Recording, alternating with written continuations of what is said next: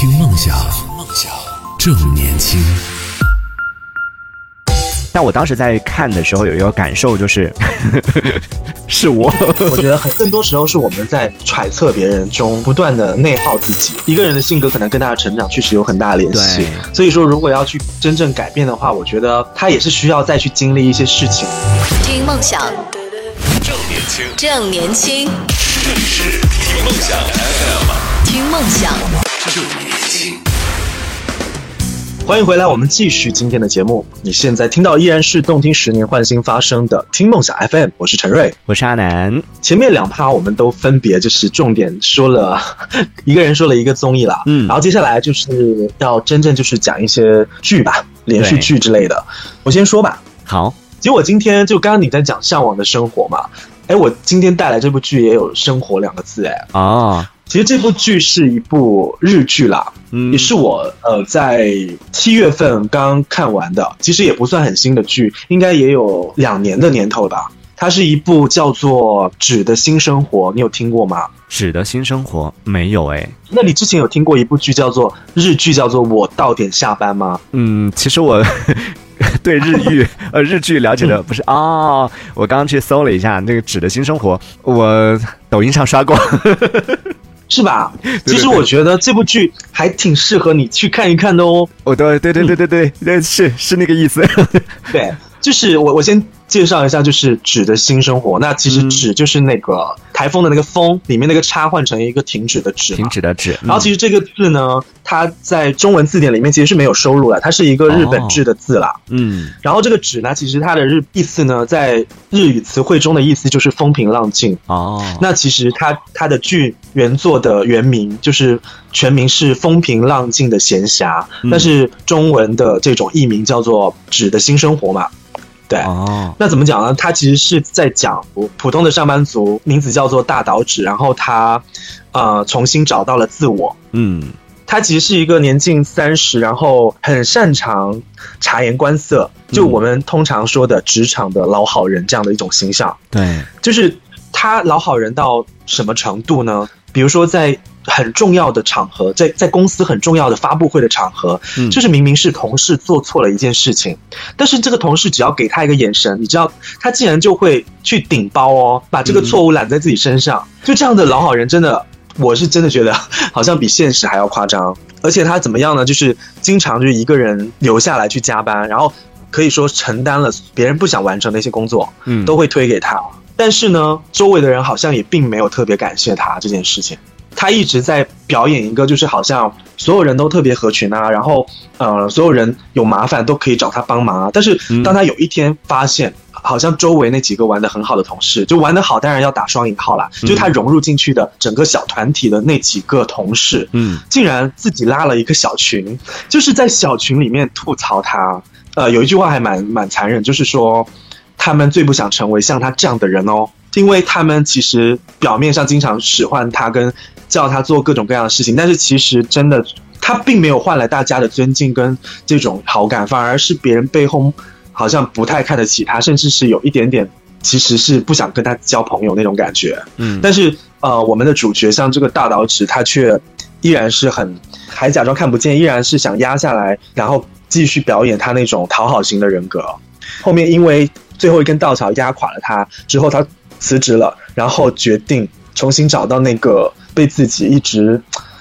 委屈的自己，就怎么说呢，变成一个真正为自己而活的人啦。嗯所以我当时觉得，第一，他带给都市人呢，就是一些告诉大家，真的要努力的去拒绝一些自己其实是并不想接受的事情。对，然后他的行为也是一种告别过去的行为吧，就不想要再讨好，这一次不再讨好。嗯，我没有看完这个剧，我是在抖音上，你知道抖音追剧就是这样，我在抖音上有追了。一部分我甚至都不知道我追到第几集，然后知道了一些里边的剧情，呃，我没有追到最后，就最后的这个结局我是没有看到的。但我当时在看的时候有一个感受就是，是我 生活里面的我，就刚刚陈瑞说、觉得它里面好像比生活里面太夸张了，生活里面应该不会有这样的人，我刚刚心里面就想有，就在这里。真 的哦，哦不对，其实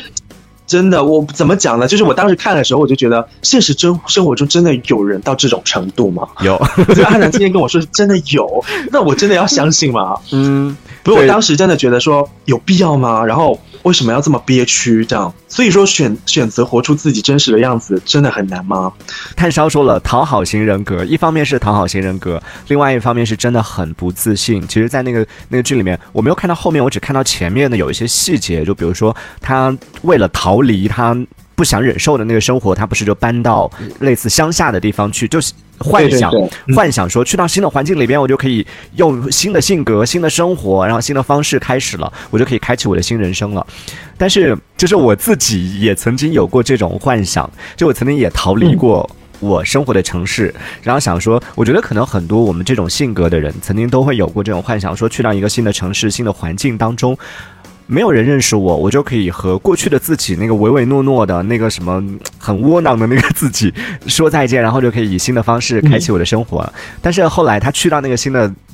去到那个乡村，然后开始他的新生活之后，他在和他的邻居相处啊什么，这个过程里面还是经常会暴露出来他。本性当中的，虽然他一直在自我挣扎嘛，就我不能这样，但是还是一不小心别人多说两句啊，怎么样，又会这样了。我也是这样。，对，其实怎么讲，性格真的是一个很怎么说需要过程吧。嗯，又不是说一下子就突然间性情大变，那也不现实。就不是换一个环境你就变成另外一个人了。他之所以过去，我觉得最后好像也是有一点成效了。哦，嗯，对，有的。不过他这个过程其实也很挣扎，就是嗯，因为你要寻找一个怎么讲呢？你你想要重新开始，其实是需要过程的，所以你需要跟自己内心的声音去做斗争。对他也是经常纠结嘛，嗯所以这部剧其实也是想说，一定要多告诫大家，就是多听听自己的声音。嗯，其实说实话，就算我们不是讨好型的人格，就是我们其实很多人多多少少都有曾经对别人曲意逢迎的时候啊。嗯，就是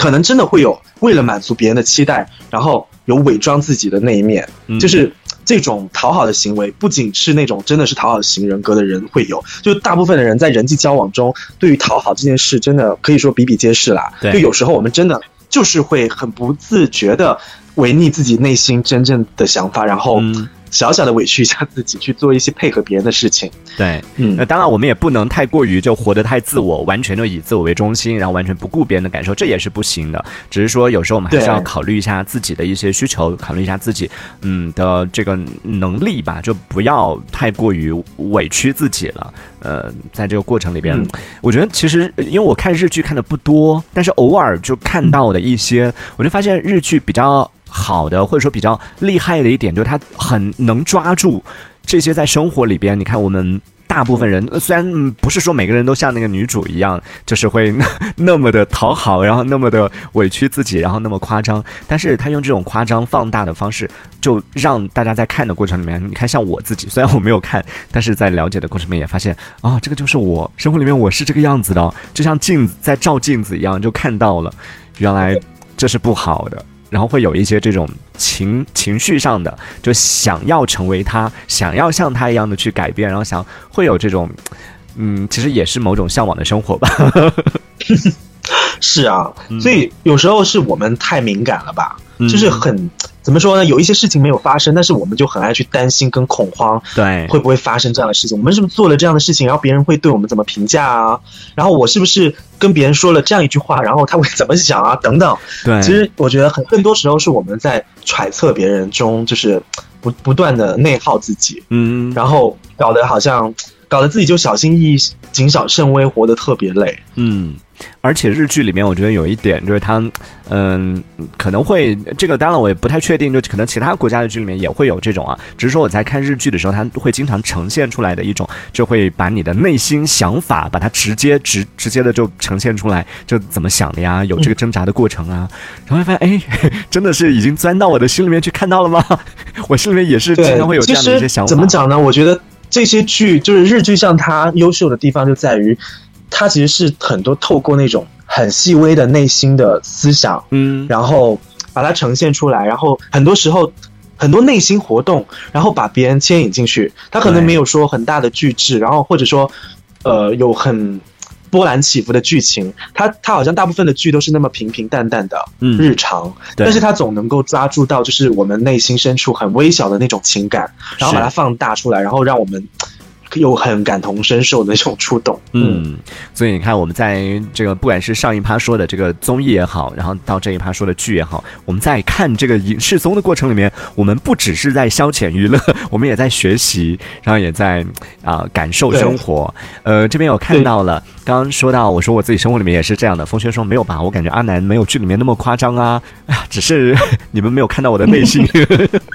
上次我我没有看到你在工作中有多卑微，是吗？对，工作中有多卑微。上次我不是说了吗？就是领导布置一个工作的时候，领导只需需要我做到一，然后我可能要努力的把它做到三，然后同时呢做到三，如果领导的反应不是特别开心的话，我就开始自我检讨，我是不是没有做好。然后就会不停地在自己身上找问题，然后不停的觉得，哎呀，我是不是哪里得罪别人了？我身边的人只要脸色不是很好看，我就觉得，哎呀，我是不是说错什么，做错什么了？所以多卑微啊！活得太辛苦了。所以我终于理解为什么你上一期跟叶子做节目的时候说、啊你很害怕失去工作。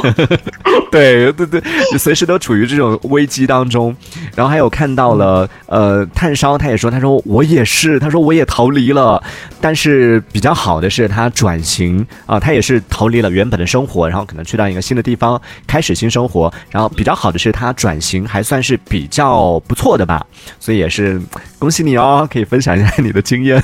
虽然说，嗯，啊可能还是没什么太大的用处，因为每个人性格真的我 越来越认命了，性格是这样，性格所致，你就很难去改变了。其实对跟自己的经历很有关系啦。嗯就是一个人的性格可能跟他的成长确实有很大的联系对。所以说，如果要去真正改变的话，我觉得他也是需要再去经历一些事情，嗯，再去不断的重，就是说重塑自己。对，如果他依然是在同样的圈子，甚至是换了一个地方，可是他周围圈子还是那些感觉的话，我觉得可能真的成效不太大，对，就就可能是还是需要再去重塑自己。嗯，是，其实我们都说人其实某种程度上不能说所有人啊，就是有的人其实或者大部分人吧，骨子里边其实都是喜欢待在自己的舒适圈里边的。而你想要改变生活或者改变你的性格，改变这些东西的话，它是需要你冲破你的舒适圈，然后去经历那个让自己处于那种不舒适的那种状态下，你才能够慢慢的有一些改变。但这个过程，其实我们做。出于人的本性来说，其实我们都是不喜欢的，所以你要去改变，这真的挺难的。呃，炭烧他还分享到，他说。确实，走心的日剧呢都是比较犀利的，包括有些动漫呐、什么的也是，主角一般都是不完美的，而且呢也会有一些就是啊、可能心里面的一些小的阴暗的一些不好的想法啊什么的，他会把你把它讲出来，然后你就觉得，哎，他怎么知道我是这样想的？就有这种感同身受的感觉。呃，然后哦，风轩也有分享了，他说推荐一下国外的影视剧，可以推荐一个叫做《请回答一九八八》的，也是很经典的一个。哦，其实我今天本来也想带来一首一九八八的歌曲，就本来可能也会小聊到，嗯但碍于时间的关系，待会再看看吧。嗯对这部剧，你有看吗？我没看，就我对这种哦，没关系，嗯我我觉得没看，我好羡慕啊，因为真的啊太好看了，没有看真的可以去看，没看，好羡慕，看完之后会，就是我觉得看完之后就好像是嗯少了一个很后悔是吗？很很很有意思的东西啊，但是没有看，我反而就觉得对很羡慕啊！你可以嗯有时间可以看看，就是请回答一九八八，真的。哇，我真的从每一集都要爆哭，啊，不是说他有多么感伤，而是真的，他每一集都可以抓住你的泪点，啊。还有你的笑点，反正你哦你会觉得那是一个很有意思的东西，很有。嗯不是一个很无趣的，它就是讲亲情，嗯当然也有爱情了，但是更多我觉得里面是一些亲情特别打动人。是呃我知道它是很经典的一个剧，而且我甚至知道里边的一些经典台词，我之前经常会说到的，就也是听别人讲，然后就把它记下来的，有些台词我都记得。但是我对于这种嗯年代感比较久远的 这种剧集，稍微有一点不太看得进去，就我还是比较喜欢看时装剧。啊，时装剧是吧？对对对，所以哦，对于就是有一点点年代，二三十年你都觉得远是吗？嗯，对，就我喜欢看的是那种画质超清的，然后讲述的是未来的生活的，对未来生哦，活的向往欢未来感的东西，就是对比较对超前一点嗯明白明白，嗯确实有有一些口味不太一样。对。嗯，呃，但他还推荐，他说到了他的推荐理由说，虽然说只是讲的是几个家庭的家长里短的事情，但是每个人的性格刻画都是非常好、非常接地气儿、很动人的，所以呢，也是推荐给大家的这样的一个剧集，叫做《请回答一九八八》。呃，雨落推荐了两个，他说推荐一个是咱们国产剧《伪装者》，是胡歌演的是吗？伪装者，歌对对，嗯，也是有一点点年代感啊，民国剧吧。哦，嗯然后还说到他印象比较深的，还有另外一个不呃，这个是是台剧还是还是日剧啊？《一公升的眼泪》是很好哭的剧吧？听名字就这个名字还蛮熟悉的，但是一时也想不起来是谁。日剧，它是一部日剧，叫《一公升的眼泪》，但应该也会有，好像也会有就台版的，有好多这个台剧其实嗯都是翻拍的对，有翻拍的一些。呃，也提醒一下大家吧，我们的互动方式，大家呃在收收听节目的朋友，你可以在新浪微博或者是微信公众号里边直接搜索“听梦想小分队”，听梦想小分队可以找到我们来关注一下，在上面发送文字的消息，我们都可以看得到。那是的，我们这一趴先聊到这里，好，好，一会儿见喽。听梦想，听梦想 FM，听梦想，听梦想正年轻。正年轻。